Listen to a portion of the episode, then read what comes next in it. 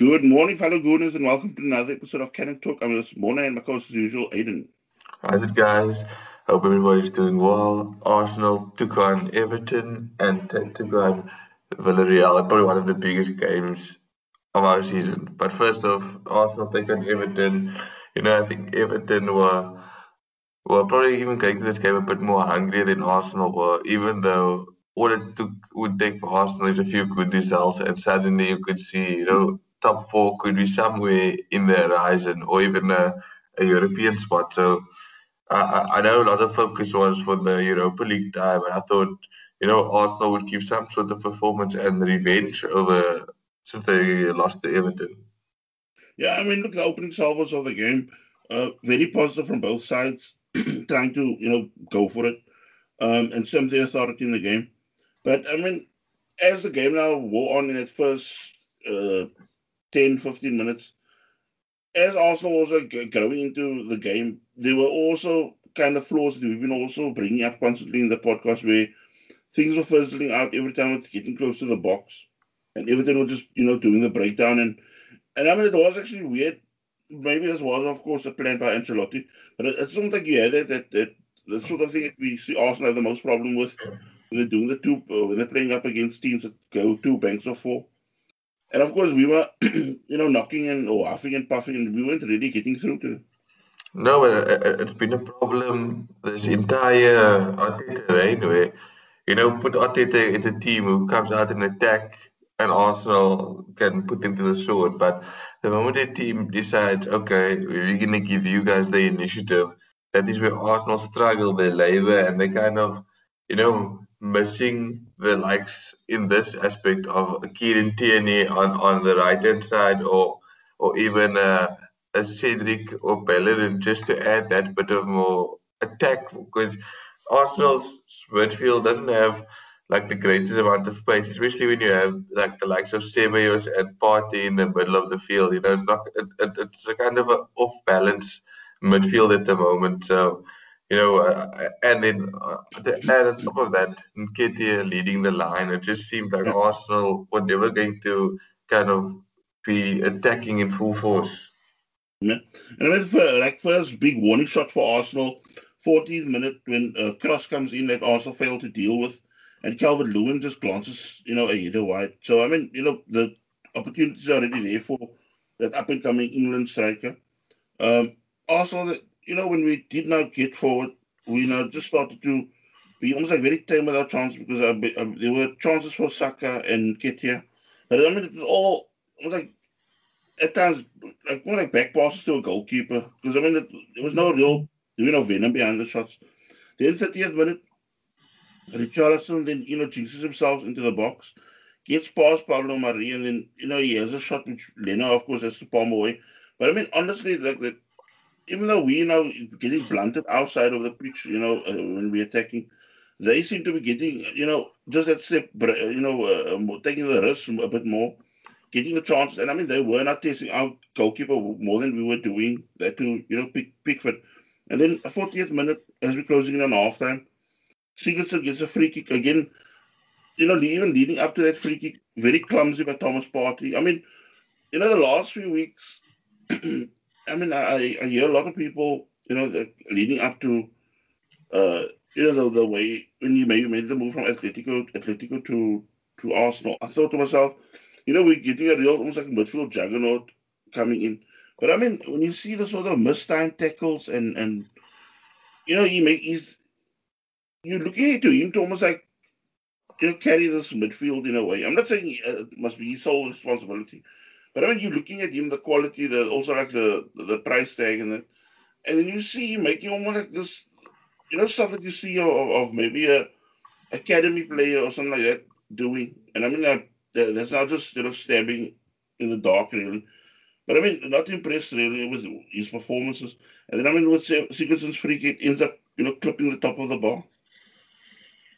Yeah, the, the, the sad thing is, you say, as, as we go along, you know, closer to the to the end of, of the first half is that there's no real talking point for Arsenal as a as an Arsenal fan to kind of say, you know, we did this, we did that. It's like you're always talking about the opposition doing something, you know, maybe Leno putting up a save and Arsenal just ambling through the game all the time. It's, it's it's come to a point, you know, where you have to kind of you know, and sometimes you're watching these games, you're like, okay, after the first half, you're thinking, you know, what what what could you chat about uh, on this half? Because Arsenal just sometimes offer absolutely nothing going forward, and it's it's a big problem. Uh, I don't know how we're going to solve it. But like you said, Everton came to the Emirates, you know, knowing that Arsenal don't like it when teams sit back and just absorb pressure. And I mean, look, you know, chatting to my friends, like, you know, on Facebook and that, like Arsenal friends and that. And I mean, the, the, the, the things that I've already heard them when they, you know, describing watching just an Arsenal game, because, I mean, I've been asking them also, like, their take on, on how they perceive things when they're sitting and watching. One of my friends was telling me, um, you know, he sometimes just goofs around on his phone during the game, which you never would before. And then I mean, some were saying, you know, the games are tedious to watch, like pulling teeth in it. And then some were saying it's just straight down, downright boring because it's like they, they almost uh, end up, you know, waking up, falling asleep, waking up, falling asleep during the course of a game because it's so it's almost like I told you the last, I think last week in the podcast. It's almost like the stop-start brand of football. And if you're not getting like as a neutral, excuse me, if you're watching say a team like Man City or you know one of those top teams they play a flowing game. There's nothing of I'm gonna stop the ball. I'm gonna run a bit. I'm gonna stop ball. Okay, I don't know what to do now with the ball. Is anybody gonna come help me? You don't see that really with, with you know if you want to be a top team and to for us to try to even label ourselves like that is way off. And I mean, it, goes hand in hand with that sort of talk of the the, the Super League thing where how would an Arsenal team like this, what we see now, how would they cope in a, in a league like that? No, it would be. We would just like to be there to be part, to be have a seat at the table because we are nowhere near them. When you watch Man City play against PSG, I mean that's a high octane game, best game. Imagine oh, you put Arsenal in that game, we would have got into a new one, and it's it's, really sad seeing it end. You know, as, as we go get to the talking points, I'll, I'll I'll state my feelings about like you know how I feel about the current situation at the moment, but I mean, is it viable to go on like this? I mean, if you, if you look at the team, I, I don't know when last, you know, even with Emery, you know, they were, I know we had bad matches, but there were some times, you know, where I enjoyed watching the football. But mm. It's just, you know, our home form uh, is not a fortress. Our home is not a fortress. Like teams just come there, like, okay, give Arsenal the initiative, and they will struggle. Because I mean, if you think with with uh, you know what you know saying with it, the initiative and it, when you looked at, at say Emery's reign, if it wasn't doing like a split screen of their things. Yeah. Emery played an attacking brand of football, but he couldn't defend for shit. Whereas yeah. Arteta's trying to focus that, but he's almost like nullifying the attacking side of a game. So you the minute you do something like that, it takes just one chance for the opponent to score, which they normally do. They get the goal or whatever, and then like they'll shut the shop down and we don't know what to do with it. We'll, we'll pass, pass, pass, but we're not going to get any way through with any of this. So, really infuriating to watch. And I mean, going to the second half, I was not thinking a, a bigger backlash would come from it. But of course, Everton already, already you know, stated their you know intentions in the game.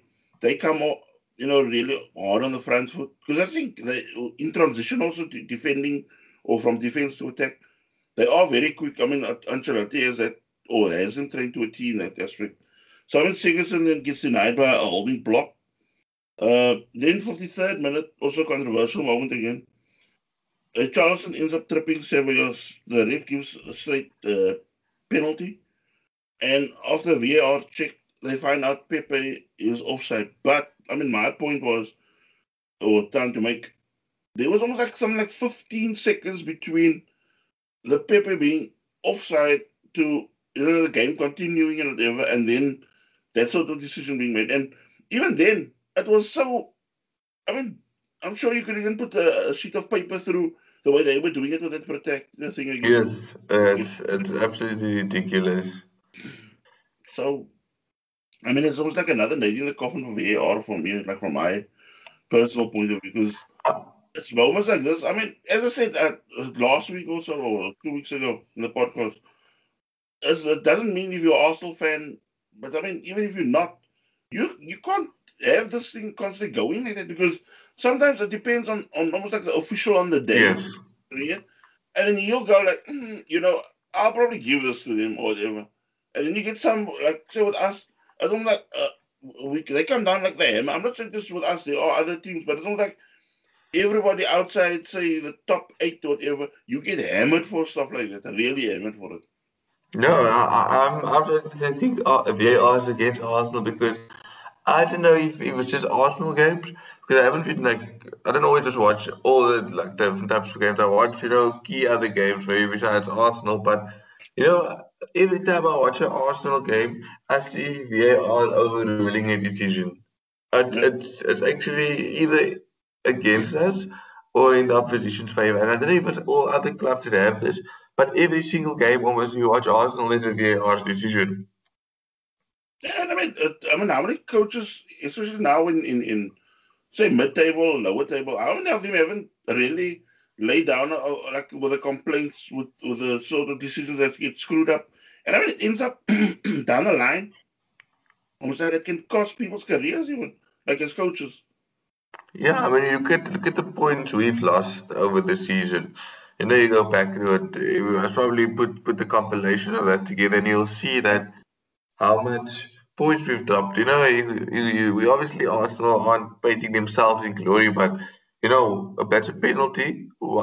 Arsenal put it away, one 0 to Arsenal, and suddenly the, game's a different different ball game. Everything have to come out. Arsenal play a bit more free flowing game, but you know that doesn't happen, and it's almost as Arsenal. That was how can I say um, morale um, deflating after that penalty was taken away from them. Then 64th minute, Chambers ends up volleying a, a corner from Arsenal into the ground. But of course, the almost the trajectory gets it somewhat wrong, so the ball ends up just bouncing over the the crossbar. So you know, almost like a, a slight warning shot by Arsenal. Then Ceballos ends up with a Racing drive, I think about 68 minutes, about 25, 20 yards out where Pickford finally has to now do something and he ends up clawing the ball away. Arsenal then, of course, make a double change. Uh, Odegaard coming on, uh, Pepe coming off, which I found wrong decision. I even, like, you know, in my notes, I, you know, just put a little point in it. Because for me, Pepe was actually the more, you know, the one that was actually causing him a bigger headache through like dribbling with the ball in it. And I, it's so frustrating because you see this sort of thing happening every time where you, you see the momentum going one way, and I mean, of course, Nketiah, the other substitute, then also having to come off. But I mean, he, as I said, he looked again lightweight against, oh, even though that was, I think, roughly the Everton's makeshift uh, centre back pairing. Uh, Martinelli coming on to kind of, you know, occupy them. Uh, then 76 minutes, uh, Richarlison ends up, I don't know, he gets past uh, the fullback, uh, Granit Xhaka, takes on Mari and then, of course, Mari is not really being decisive enough to go into, you know, either, I'm not saying foot stomp the player, but I mean, just to get on his toes somewhat. Richards ends up getting a, a, shot where he's just almost like really smashing it uh, across the six yard box. But of course, it flicks Mari's head and it squirms kind of towards Leno. And of course, Leno's doing the cardinal sin as a goalkeeper. His legs are wide open. The ball ends up squirming through his hands, hits the back of his heel, and shoots through. 1 0 Everton. I, couldn't believe it, Cole, when I was watching it. Kind of just summed up Arsenal at this point in time. I was just looking in disbelief and, and, and asked myself, really?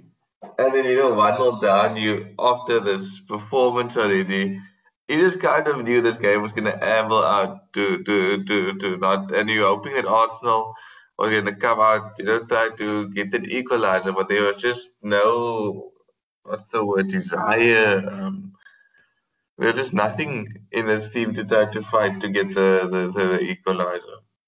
Yeah. Then, of course, uh, Arteta now with his final throw of the dice, really. At the third minute, he ends up taking off Callum Chambers and he brings on Willian. And again, is this now your SOS or something like that? Because, you know, when he comes on, he already runs around like a headless chicken for most parts of the game, like that little cameos he gets. And I mean, this is something, I mean, I just want to bring it up to my friends also later on. You know, it's so blatant at the moment to see right now he must have some sort of stipulation in his contract where he has to play. Because sometimes it, comes on in games where, and I'm thinking to myself, as you know said like a few seconds ago, really? Because you actually wondering, is this guy supposed to now rescue us right now when we are already finding it difficult to break through the lines by Everton? And he's supposed to get through. I'm, I'm not talking of Willian Chelsea days. I'm talking of Willian now at Arsenal in their colours. Is he going to now try to pick that lock? Good luck. I mean, that's never going to happen. So, not at all. Yeah, so 90th minute, uh, Martinelli ends up forcing himself into the in the Everton box, manages to fire a shot across the box same way a bit uh, like Richarlison. Everybody kind of misses it, but I mean, by the time the ball is starting squirm itself to uh, Bukayo Saka, Pickford is already on the number and he ends up, you know, collecting the ball before it even reaches Saka. So, I mean, he ends up taking a, killing up the last bit of seconds. And I mean, another loss for Arsenal, we dropped to 10th. Yeah, it's, it's actually quite, it's getting quite embarrassing, you know, watching Arsenal and you just see us dropping more points. And I mean, it could be worse because you look at um, the Premier League table at the moment, we, we 10th I think Leeds are oh Leeds are ahead of us. Aston Villa has game in hand on us, and if they win, they'll go above us. So I mean, we could slip down to 11. And the only reason we're not 12 is because the Wolves have been battling a bit. But I mean, you know, this is relegation form stuff with 46 points only. You know, Arsenal should be happy that Sheffield United, West Brom, and Fulham were kind of battling because else, oh, you know, we could have been dragged very much into the relegation scrap, and it's, it's just not good enough to do that. But you know, after losing this game, your consolation was, you know, for me, the Premier League, it's it's basically done. You know, there's no unless we, we get some miracle of winning what the next five games in a row. I don't see us getting anywhere. And then I was like, okay, let's focus on Thursday night. We will come out all guys blazing against Unai Emery. Arsenal playing away from home. You know, I think is our best chance to actually end the tie away from home because right now our, home form is probably the worst I've seen in a long time. So I thought Arsenal get the job done against Villarreal. So I thought, you know, we'll go out there and, and get maybe two to three away goals and show up and give a hardcore performance because we played Friday night, it's Thursday night, almost a week's rest. So yeah. Yeah. So I mean, both teams, you know, coming to the game with real iffy track rules based on, like, you know, the league form. Arteta then, of course, trying this game to to set up a false nine as his tactic for the match. I personally thought it would work because I thought to myself, look, if you're not going to have, say, someone like Nketiah firing, then at least that is your other option. You know, if, if we can somehow, um, you know, somehow master the way Pepe has done it at Man City, I thought, you know, in my mindset, of course, I was uh, somewhat deluded, I think, with the, the sort of amb- or airy ambitions, I think.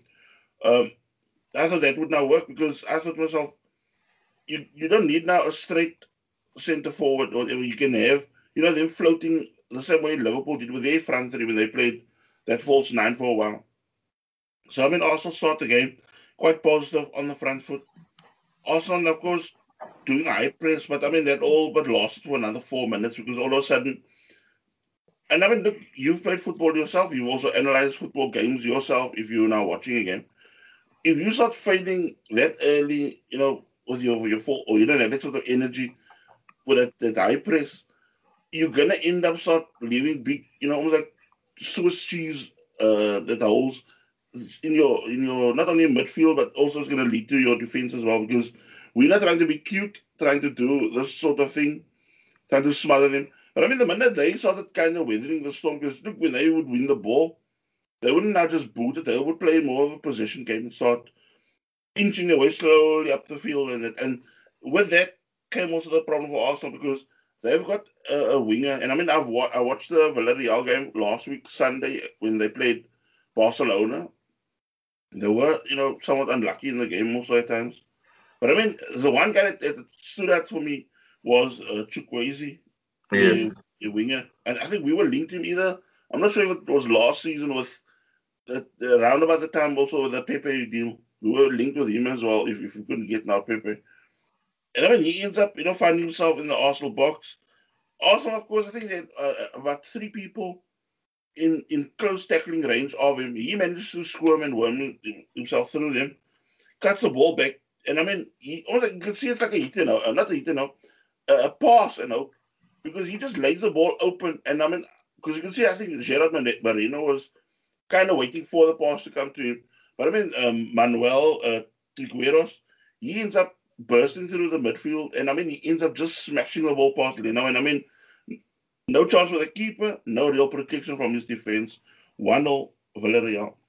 Yeah, at that point, yeah, I don't know you felt, but I just felt my stomach turn, and, like I just, I just felt Arsenal didn't look up to it. Like I mean, uh, Ceballos again, and and and um, not dealing with the issue, Partey as well. You know, being quite guilty of it as well, and you just look at this Arsenal team and you start asking yourself, where is this goal going to come from? Because Villarreal's not the fastest of teams, and, and you know, listening to to other pundits and all that before the game, they're like, you know, they can't see Villarreal winning this game. They just don't have the pace. They have a slow midfield. You know, Arsenal will to run off them. But it's almost like Villarreal played Arsenal at their own game with a position game. They slowed things down. Arsenal, like you said, were leaving gaps open. Um, we were keeping possession without any purpose. Yeah. And um, yeah, the, the, the Dani Ceballos says the, the, the ball carrying midfielder I mean, it, it, it, wasn't working. I mean, yes, they, they got a bit lucky with the ball, like squirming in the box like that. But, you know, like yeah. you said, poor defending from Ceballos and Xhaka. And, you know, uh, I don't know if Leno could have done anything about the shot, but, I mean, there was there was nothing, yeah. uh, in my opinion, you could have done. I mean, 1 0 to Arsenal, and you're just praying to yourself, like, you know, come on, Arsenal. You know, it was 1 0 only. Let's step up in that to get that away goal. Then, of course, 15 minute, uh, Pepe ends up, you know, getting kind of blocked out by the uh, Villarreal defense before he could actually do something, you know, worthy. Because, but I mean, he was trying to keep him, you know, on his on their toes when he was like making the surges going forward. Uh, 23rd minute, Ceballos and Partey, you know, for me, by that point already, I mean, leading up with this game, like, you know, the first 10, 15 minutes, you could see already that gulf that you're talking of with, with the quality or lack of quality. And then, of course, for me, that's when like when I came to the conclusion, you know, these two are terrible combo. Yes. Like the one, like, like I was telling my son when we were watching, it's like you're watching Ceballos and he's either surging forward or he's tracking back, but it's like watching also somebody running in beach sand because he's just not really taking off. And then um, Thomas Partey has a sort of deer in the headlights look when he's always playing right now. I don't know what has happened to him in the past four to, to, to six weeks because all of a sudden he looks, you know, almost like bewildered or dazed. Sometimes when he just a little bit of pressure, he ends up panicking and kicks the ball out of the field or something like that. And I, think, I thought you were like, I mean, you come with this reputation of being like a beast in midfield, and then all of a sudden I started getting this horrific flashbacks and cold flashes, not hot flashes, cold flashes of Julio Baptista, where everybody heard when he when he joined Madrid from Sevilla, you know, he's the beast up front. He can do everything and anything. And you watch him at Arsenal, he ended up being a, a real pussycat, getting bullied all over, sweating more than actually playing right.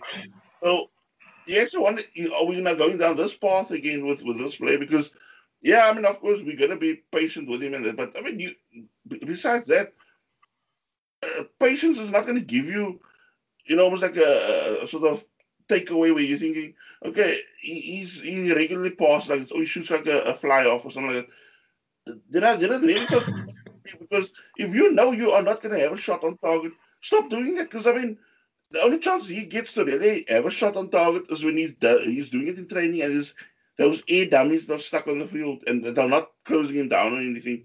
Because then for me, that is the, the real proof is in the pudding is what you see on a on a match day pitch. If you can hold your cool and have a fine crack at goal, whatever, then you know go for it. But I mean, if you just thinking, oh yeah, you almost like a training based sort of uh, shooter at goal, then it, it don't work because I mean, I already thought I come in also push out all this what I would call the propaganda videos, and then you oh they they shooting from this. When you watch them play on a match day, they don't do anything of that anything. They don't do anything of that that you see. So, like, where's this golf now in between what you see in training and what you see on the match day. Uh, and, and you know, speaking about Thomas Partey, he had a, shot, a chart at the edge of the box, and you know, it is his, his, his um, usual rosy kick into the ground, and that led to Villarreal's um, second goal. It kind of led to to that corner that they that they were going to get. Um, where Arsenal once again, you know, Partey, you know, they were picking the corner, and the the the the um, Partey loses his man, and this is a flick on, and Albiol makes it 2 0 for Villarreal.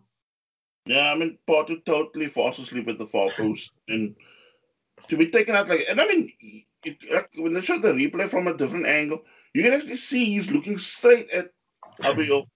And I mean, when that ball comes in, I mean, you at least stick to your man, even if you're not going to get a jump on him or something. You just get your body physically, you know, bumped up against him because just a slight getting him off balance already puts him off from getting even a header on target. So why not do that? But now he just ends up ball watching and he just stands. there, And I think was, I mean, if I had a punch bag, I'd probably knock the shit out of it, honestly, because that's how pissed off I was. Because yeah. what, what, what, we, what we also, I think, failed to mention, even that first goal of Villarreal starts in their like deep in their half, and they just end up passing and passing, and they, they're getting through different phases of our, our or setups of our team. So it's ridiculous what you're watching. And Rob Holding once again oddly went up for that first header, which kind of eventually gone to to Albiol. So once again, you know, Rob Holding loses his his man cleanly, and this is not the first time it's happened.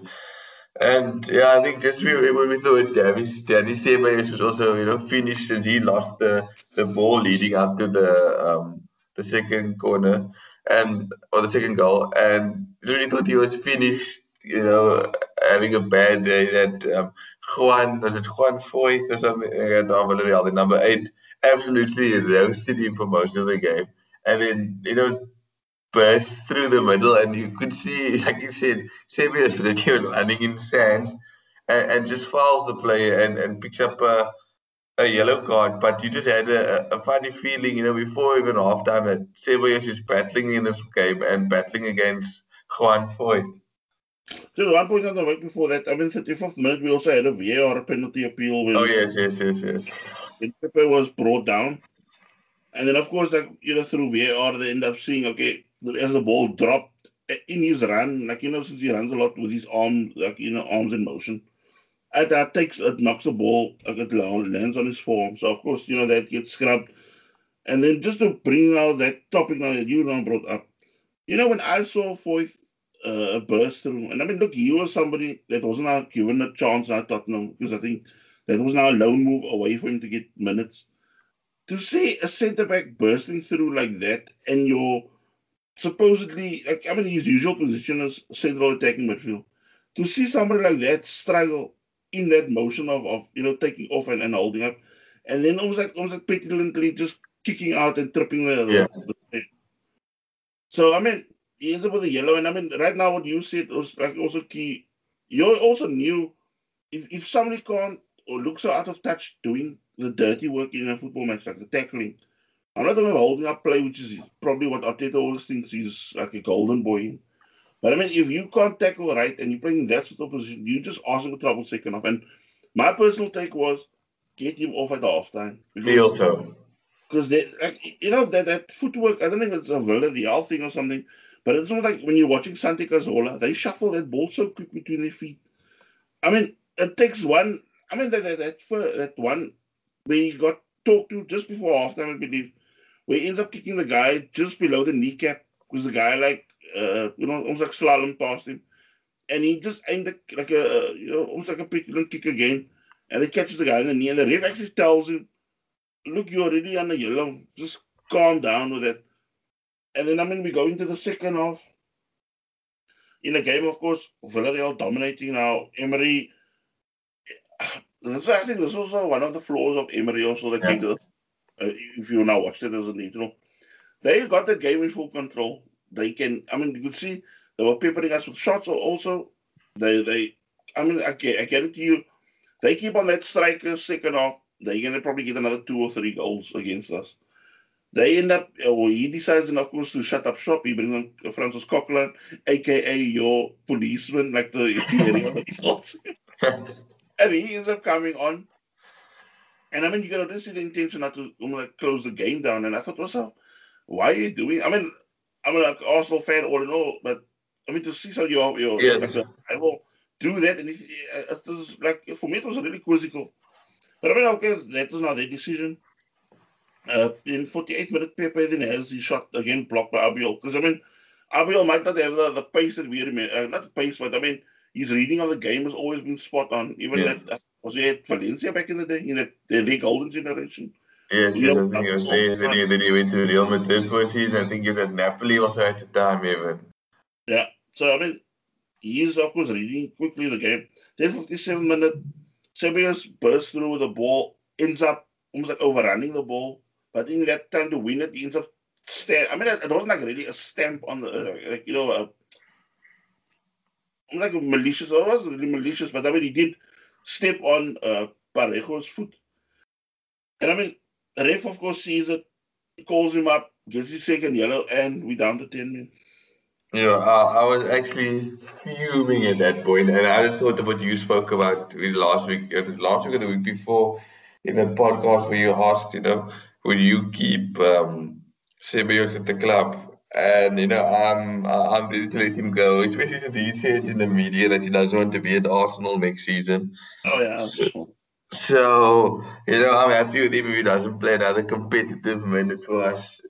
In in that sense, I mean, you know, I thought I'd just stick up for him, whatever. But I mean, this is not the first time he's battled. I mean, if you look at that Benfica game as well, the second leg, he was a big cause of, of both goals.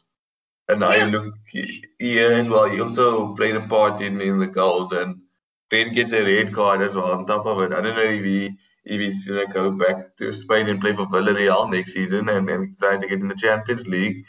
But I mean it was suicidal and, and I told my girlfriend as well, two minutes before that red card happened, I said, Ceballos is gonna get sent off and we're gonna go down to 10 men.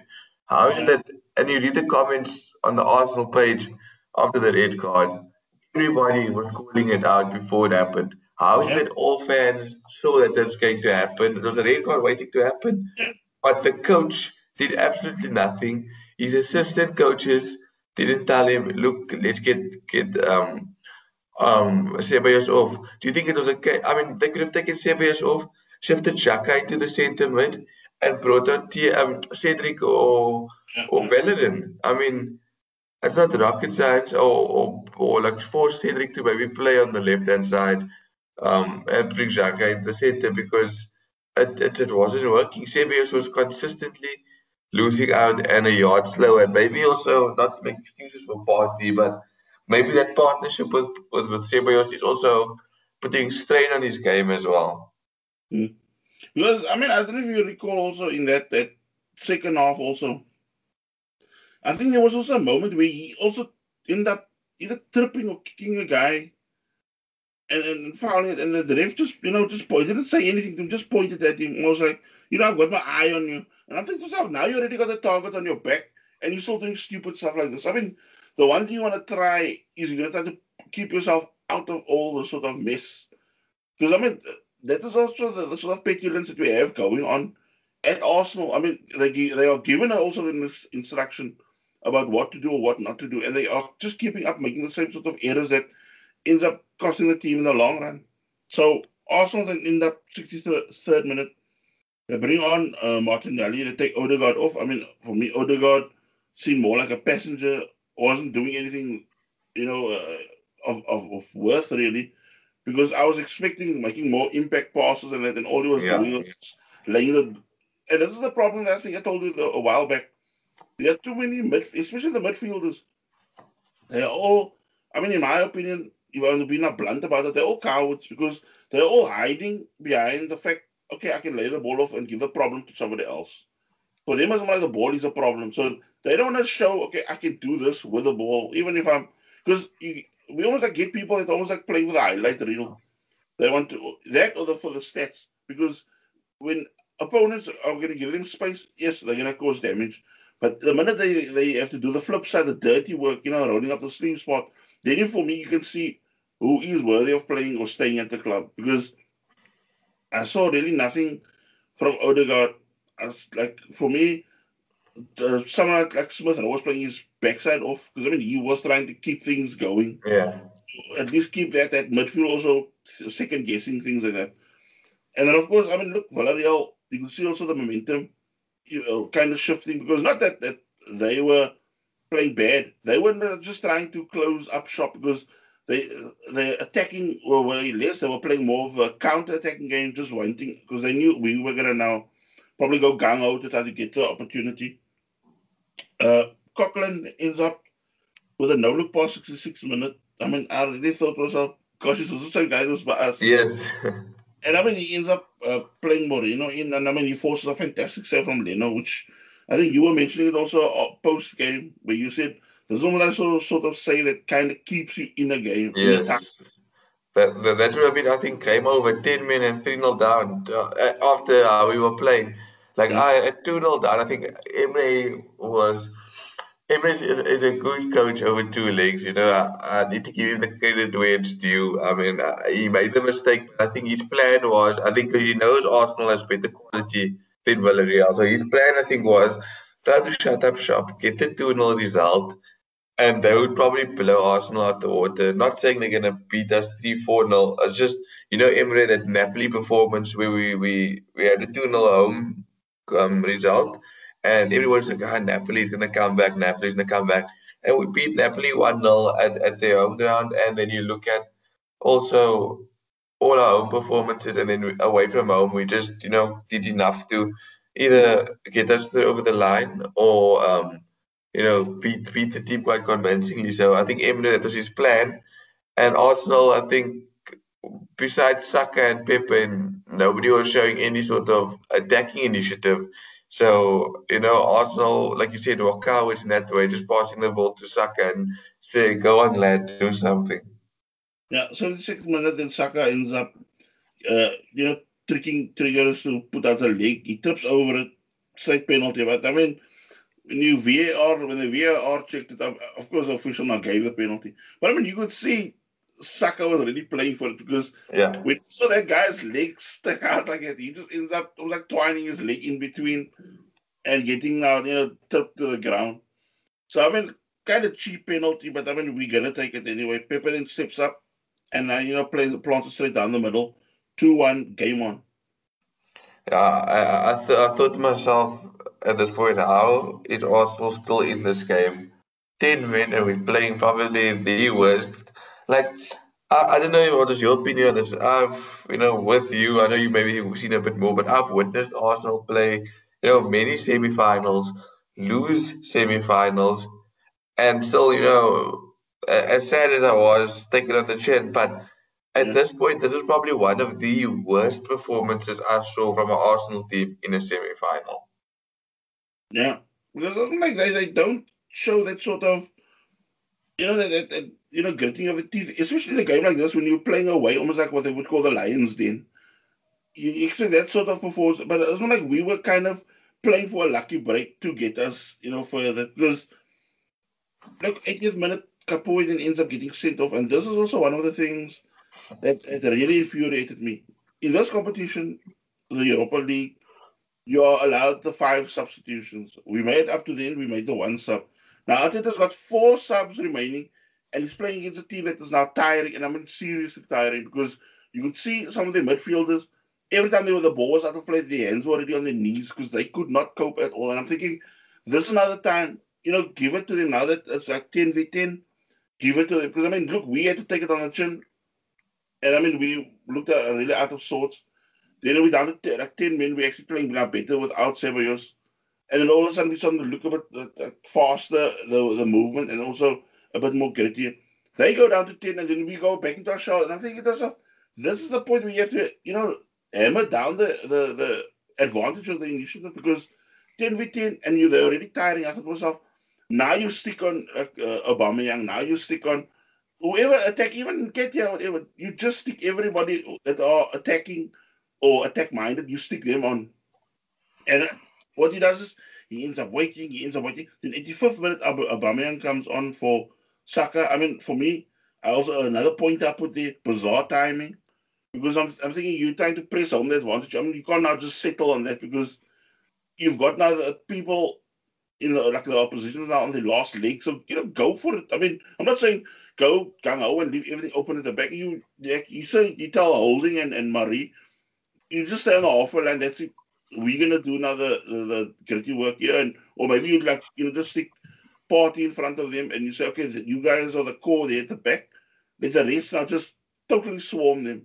But no, we don't do that. We end up okay. Obama gets a chance, fourth minute of of injury time, but of course he kind of slips as it came to pulling the trigger, which allows the keeper to make it safe. And then from that ensuing corner, this is for me the, the key to bizarreness. Yeah, with 20 seconds to go, Mikel Arteta makes two substitutions. He brings on Willian and Elneny for Pepe and Smith Rowe just to see out the 20 seconds. Ah, ah, ah, uh, I, I, don't know. I, I think this this game had me questioning so many things yeah. when you when you when you see what happened what happened in the game and how we we dealt with things. But you know, the second leg, it's, it's Etienne Capoue is out, and, and probably it's Juan Foyth because he picked up a, a, injury. So you know, I'm hoping can we can kick from there. But also, Aubameyang should have done a bit better with that shot. But obviously, whoever the kit manager was, because everybody should be blamed. Everybody was slipping like that as well. So. I don't know. I mean, Aubameyang probably two seasons ago would have been more composed and probably, you know, taken his time and put that away. But it just seems that he's the season's not been his season. Yeah. So I mean, yeah, as you said, tie's still alive, but I mean, Arteta using for me a safe time to not only experiment with the formation, but also the you know the, the man management in game time. For me, I mean, it leaves me at times speechless because you want to believe in this guy to take Arsenal to almost like another level. But I mean, for me, it, it just shows how you know green he is at the job as well. Because I mean, I don't think an experienced coach is going to even pull stunts like this in a game where you want to, uh, as you said now, especially in European times, you want to grab the initiative in that that leg when you're away already to to show that you can either nick something or you nullify the opposition completely from the uh, like natural game. But as I said, let's see how it's going to pan out for next week. I mean, personally, I'm not hoping, you know, keep my hopes up because every time, like I said, we, we keep our hopes up somehow in the league when, when teams are messing up, we're thinking, okay, there's another time that we can, you know, chip away some points from, from uh, you know, the gaps from teams. But then we go on like a two game win and a, win streak, and then it's again draws and losses and whatever. And I, I just don't see I mean, of course, I, I don't want to get too far in now because we still got the talking points. But yeah, we go out now, swing our attention now to the game on Sunday, tomorrow, against uh, Newcastle United at St. James's Park, 16th versus 10th. Uh, I mean, what more can a person say? I mean, it's almost like we play at our level, really, because I don't see us, you know, really, you know, scaring anybody in the top nine because every time we seem to come short or really make heavy weather from from, from most of the teams. Even look at that the, that Fulham game as well, where you thought to yourself, you already got a home advantage and you're striking like that to even you know get or clock up opportunities. I think Newcastle's going to be more at it than Arsenal. Newcastle are probably safe, but they they have been playing for their lives of late. I mean, they got a point against Liverpool last week.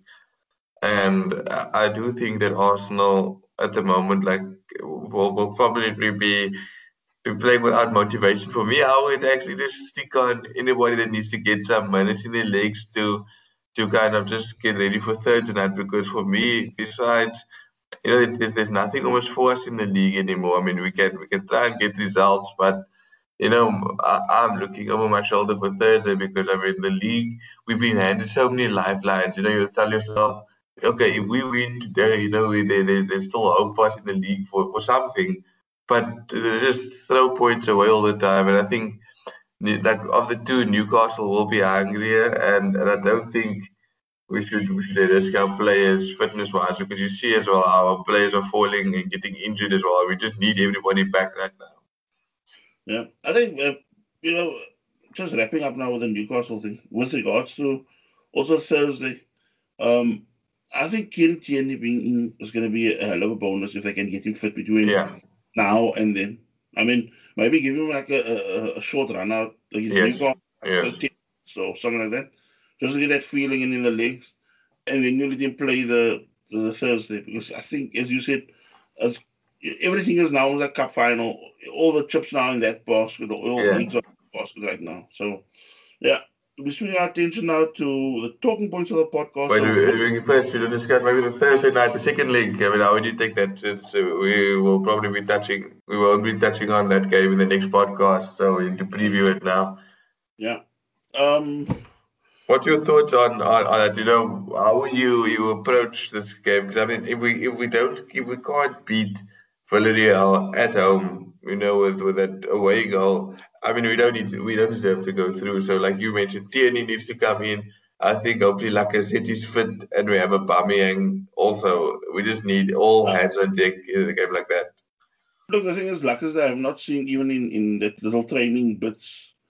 So I think that that thing is quite serious. I mean, that's why I, with with him, I'm not really holding any hopes up. Like you know, between now and end of the season, that he's going to be back. Um, Aubameyang, I believe that few minutes. I mean, who knows how they're going to work with him now? You know, this coming week, building up to that game. Um, I think he should. He's probably going to be also be a vital key to that thing because now we will actually also have like a centre forward playing there which allows or actually opens the door now to say someone like Martinelli or Pepe to go on that side that he actually favors right now on the on the left because I think he actually I think he causes more problems now for teams when he go when he plays on the left because when he comes on the right everybody knows he's just going to do the Yeah.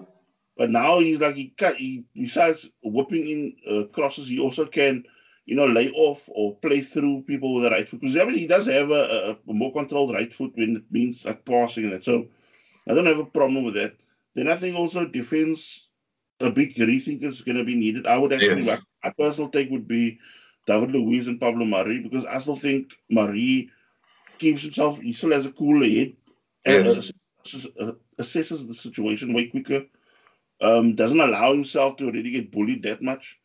And then you've got David Luiz who's got that A1 root one ball of his. I mean, sometimes, Yeah. of course, he's at times he can be a, a gaffe machine, but I mean, he- that is what we have been missing in the time that he's been off because you don't have that ball that's making teams second guess or, uh, or rethink their plan when they want to attack because he ends up just hitting the ball long for all our pacey guys to catch up to. Uh, as you said, Tierney, left back, if he, having him back would be brilliant because allows Xhaka then to play alongside Thomas Partey, and I think that is where the almost like the true battle will also then take place. Yeah. The two of them, 100%. And then you let Smith Rowe play because I'm not sure if you cannot trust Odegaard to really be active for full night. Because I mean, look, were going to need people that are really, you know, on the money. I mean, for, for me, it's almost like let someone like Smith Rowe help, you know, get us like a goal or two. And then almost like the last part, then you bring Odegaard on, you know, Yeah. that's tiring and that, and then you let him because then he can dazzle people.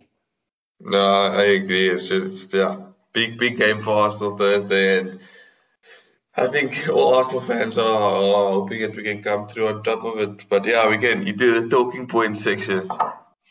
So, what's your take now with the whole Arteta thing? How things are playing out here with him? Because, look, without uh, you know the like, say the path we're going, now, if it's, like hypothetically speaking, league is already, as you said, that everything is too scattered and too distant for us to really make up ground because uh, just through the the team's inconsistency. And then, I mean, with this being his only channel into Europe, is like, what's your take now on Arteta? You know, I, I- I've been a big. You know, initially when we we, signed Arteta, I was not you know the greatest fan of it, and then you know obviously that FA Cup kind of painted over a lot of cracks winning it. And you know, give him a charge, We won the Community Shield, but over this whole season, I was all the time kind of saying, you know, wait till the end of the season before I judge him. Wait till the end of the season, and I think my opinion shifted so vastly, and uh, not to say that it was based on one game, but when we Mm. came up against Villarreal and just the manner in which the players turned up, the decisions that was made at various points in the game, And I thought to myself, you know, I don't think Arteta is the right man for the job. He's, mm. It seems he's quite inexperienced, and you know, you could change my mind. I've always said it's the players' fault, it's the players' fault, it's the players' fault. Yes, the players, if you look at a lot of the goals we've conceded, it's due to individual errors. And I mean, I think the coach does have the plan, but there's just certain things you can't hide from, like the Ceballos decision. That could have cost us dearly mm. because of his of him not wanting to to to um take take him off. I mean, a guy like Guendouzi could have probably, you know, been used somewhere along the line if you just got through to him somehow. But it seems like a coach that's that's a bit too arrogant at times for for his own good. His ego is bigger than than what it is should be because I mean it won the FA Cup yes, but other than that he's been woeful in the league. We're almost eleventh spot. There's no consistency. So you know, wait, wait to from here? Like, do you say okay after this um, wins the Europa League, you give him another opportunity, or do you say he's still far out of his depth? Because you put this Arsenal side in a Champions League tie against any team in its game in the knockout stages, and we could struggle quite severely. Yeah, but I mean, my take is just it's going to also go hand in hand with also club ownership because, uh, you know, not that I'm gonna want to say, oh yeah, you're gonna go Arteta in, Arteta out type of thing, but it's like if you don't have the support of the board, then I mean, are you? Why do you want to then trust him? Say with a transfer budget for next season, or not just a transfer budget, but can uh, the Kroenkes actually give Arsenal also a sort of budget that can make us competitive? And I mean, it, it really does show now. I mean, it, has got nothing to do now with self sustainability. It's going to come down now to how much Stan Kroenke in his own pockets and take money out of his own uh, personal uh, kitty to you know, help Arsenal start surging through a through a league season because right now we are not showing it. And for me, it's almost like it's coming also at a time where you've got a, a, a I mean, like what they call a greenhorn manager that it's not really a see like you know seasoned in the game yet as as as a manager, and you wanting him not to get you from from A to B, but I mean you you're trying to go through different other awkward channels to to uh, get that that way because it's not just of changing the coach. It's going to also come down to changing the manpower because there are a lot of people at Arsenal, uh, players at at Arsenal, that are just not good enough. And I mean, the, the, the sooner the Kroenkes can accept that and understand it and think, okay, things are going to have to change, then only we're going to be able to move forward. But for me, it's almost like it's going to be against square pegs, round holes. If you bring in a new coach now, and but you still have the same sort of players that are the reason. And I mean, the majority of them are the reason that uh, failed Wenger that we got rid of over the course of this past season. And then also the uh, big core of this team, same group that also got Emery the sack eventually. So I mean, do you really want to go like do we want to go down that path and and always try to give the players always a pass? They are also part a big part of the problem. No, no, I definitely agree with you, and and you you got to look at, at, at the team as well. You know what you do, the likes of Aubameyang. You know, he ends up with another performance of the season like he did last season, and mm. you know you paying him now the top earner at the club, and he hasn't since he's top earner. He hasn't given us a real top earner performance. I mean, he's got that. I think that his vital goal against Benfica. It's a good performance, but I, th- I think we need more of those. I mean, what I feel bad for some players is, is that like you know, like I said, and and even um, Fabian, they haven't played Champions League football in ages now. So, yeah. you know, do, do they want to, just be at the club in in a, in next season if we don't make Champions League? How long is it going to take for Saka to realize, you know, I can't keep doing this and offers start coming in? Tierney, the same thing. Also, yeah. if they don't step up, could could be facing, you know, many players leaving the club. I think we're probably one more season away from from players turning around and looking like, you know, I, I think I need better for my career. You look at look at the likes of Phil Foden at the moment. Such a young player, but he's playing in a Champions League semi-final. I'm sure the likes of Saka or whoever is thinking, you know, I also want to be playing in a Champions League semi-final, not scrap and trying to to just make it into a Europa League final. Yeah, I think yeah, because I mean uh, that's the sense I get also when I was listening to Saka's post match match interview where he said like you know they can't keep on getting things wrong like this because I mean, you have a sort of game plan, and every time it's falling short. I mean, on a big, you know, almost like near embarrassing scale, and then also Tierney as well. He's got a competitive edge to him, and if uh, you also have to, I don't know if I'm using the right word, but you also have to quench his desire for honors. Yes. Like bringing in players that are going to get him over because you, you do know you, this is a, type of guy who's going to go to war for you. Yes. People like Elneny, uh, Ceballos, even like people like Holding and them, that sort of level of footballers, this is where they also get found out when you have to really be, you, you know, you, you're chasing a sort of dream now of, of European fo- football. And I'm not talking just for the money aspect, but I mean to play the top level to actually bring in top players as well. Yeah. So see, that is where, and that is um, the sooner the Kroenke's also understand that, the better, because you can see this team was not made for even a top eight run or top six run, because there are so many flaws to the this team's game, like attitude. Because for me, the attitude is actually the worst when you look at Yes. this team, because. Oh, this was this was also a factor. Like with with, we played last Friday that Everton game.